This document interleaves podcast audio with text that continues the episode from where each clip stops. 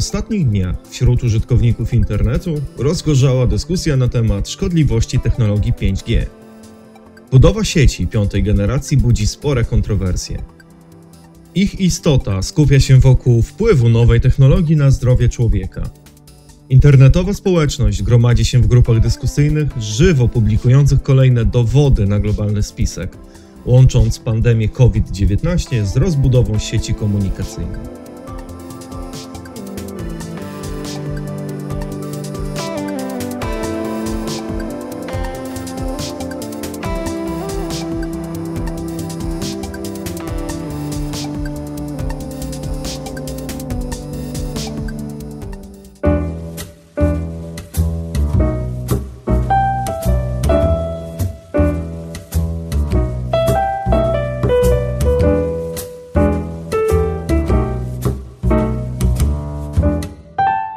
Sieć 5G i wojna na fake newsy. Wśród głosów nie brak zwolenników optujących za całkowitą delegalizacją tych rozwiązań komunikacyjnych. Dowodami w sprawie są anonimowe wypowiedzi pracowników firm telekomunikacyjnych rozwijających tę sieć i ludzi mających bezpośrednią styczność z przydzielaniem nowych częstotliwości dla 5G i zmian norm promieniowania w naszym kraju. Dzisiaj na łamach medykacji przyjrzymy się najistotniejszym zarzutom i postaramy się rozwiać wątpliwości dotyczące wdrażanej technologii. Czym właściwie jest 5G? 5G to skrótowe określenie piątej generacji ruchomych sieci telekomunikacyjnych, czyli po prostu sieci komórkowej. Ideą projektowania tej technologii jest sprostanie rosnącym wymaganiom użytkowników. Szacuje się, że już w 2020 roku z internetu mobilnego będzie korzystać 5,5 miliarda ludzi na około 50 miliardach urządzeń. Daje to nieco ponad 9 urządzeń na osobę. Co więcej, każdy użytkownik sieci zużyje średnio 20 GB transferu mobilnego miesięcznie. Obecnie jest to około 3,5 GB. Obecna technologia LTE 4G nie poradzi sobie z taką ilością przesyłanych informacji. Istotną kwestią pozostaje także opóźnienie, czyli czas potrzebny urządzeniom do uzyskania odpowiedzi. Dla sieci 3G wynosił on 100 milisekund, dla 4G jest to około 30 milisekund.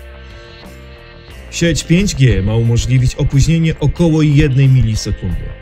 Dzięki tak szybkiej odpowiedzi sieć 5G umożliwi natychmiastową łączność pomiędzy miliardami urządzeń takich jak smartfony, systemy inteligentnych domów, pojazdy mechaniczne czy urządzenia używane w przemyśle oraz medycynie.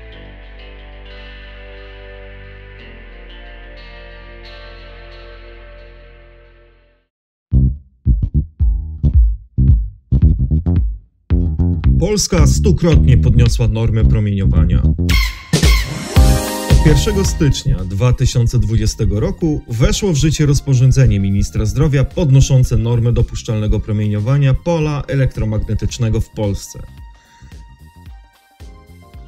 Bez tej zmiany niemożliwe byłoby wprowadzenie elementów infrastruktury sieci 5G, a nawet dalsza rozbudowa sieci dotychczasowych generacji. Mowa o zwiększeniu dopuszczalnej normy promieniowania do 10 W na metr kwadratowy i 61 V na metr dla częstotliwości z zakresu od 2 do 300 GHz. Dotychczasowe normy pochodziły z 1984 roku i zostały stworzone na podstawie ówczesnych danych ZSRR. Wówczas za użycie sieci odpowiadało głównie wojsko. Obecnie normy są zgodne ze standardem krajów Unii Europejskiej i Światowej Organizacji Zdrowia. Jak czytamy w uzasadnieniu do rozporządzenia.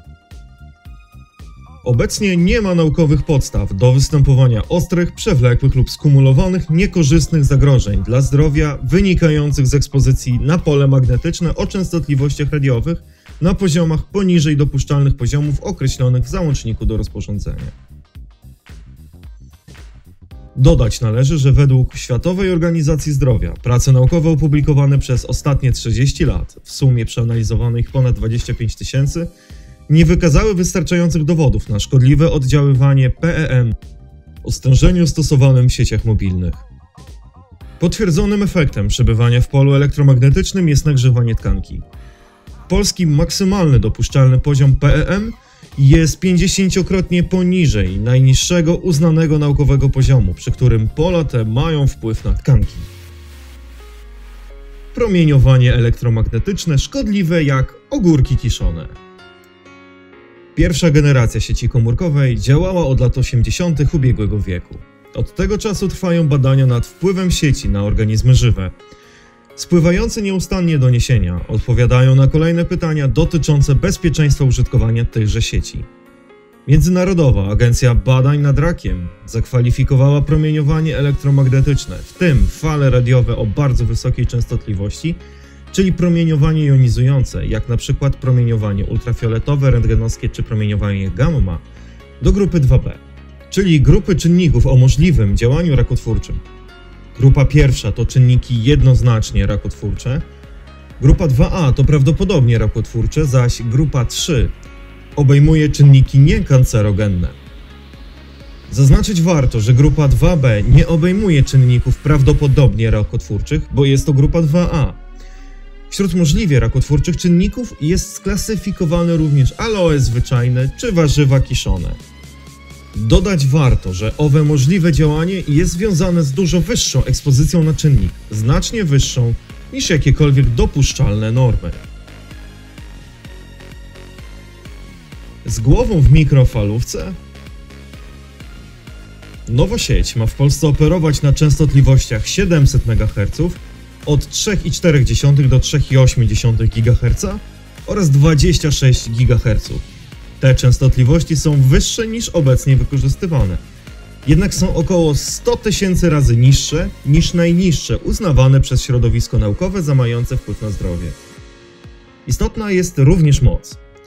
W urządzeniach stosowanych w technologii 5G jest ona niewielka. W internecie krąży film, na którym korzystanie z 5G autor porównuje do wsadzenia głowy do mikrofalówki. Jest to oczywiście nieprawda. Mikrofalówka podczas pracy ma moc nawet ponad 1000 W.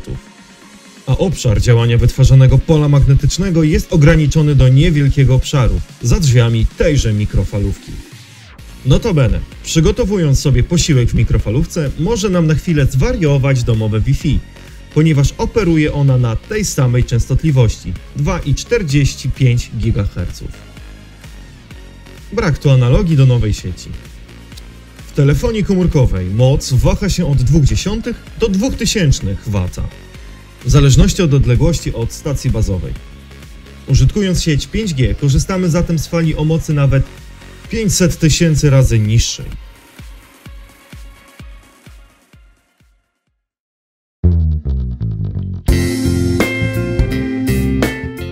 Przekroczona norma PEM w Londynie to bardzo ciekawy argument. W Londynie obecnie nie działa sieć 5G. Opublikowany w lutym raport Ofcom obejmuje analizę promieniowania elektromagnetycznego emitowanego przez 16 stacji bazowych 5G w 10 miastach Wielkiej Brytanii. Czytamy w nim, że w zdecydowanej większości przypadków nie występuje przekroczenie dopuszczalnych limitów. Najwyższy zanotowany przerost wystąpił w Birmingham o 39%. Można to uznać nawet za wynik pomijalny. Do największego przekroczenia normy doszło rzeczywiście w Londynie o 1,5%. Należy zwrócić uwagę, że Londyn nie jest objęty obecnie działaniem sieci 5G, a zatem limit promieniowania został przekroczony przez dotychczasową infrastrukturę. Płaska Ziemia i 5G. Mimo dobrej ewidencji naukowej, teorii spiskowych nie brakuje. Profesor Andrzej Krawczyk, prezes Polskiego Towarzystwa Zastosowań Elektromagnetyzmu, w wywiadzie dla Business Insider tak skomentował toczącą się dyskusję.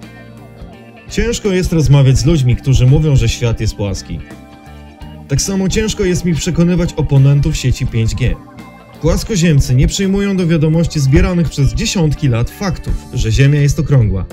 Tak samo jak przeciwnicy pola elektromagnetycznego nie dadzą się przekonać, że telefonia komórkowa nie szkodzi. Istotnie, jeśli nie będziemy rozwijać sieci telekomunikacyjnej, powrócimy do czasów, gdy powszechne było zastosowanie modemu podłączonego do gniazdka telefonu domowego. Już teraz na przeciętnego użytkownika internetu mobilnego przypada 9 urządzeń korzystających z sieci. Utrzymując tę tendencję, dotychczasowa sieć niebawem stanie się niewystarczająca do zapewnienia bieżących potrzeb komunikacyjnych ludności.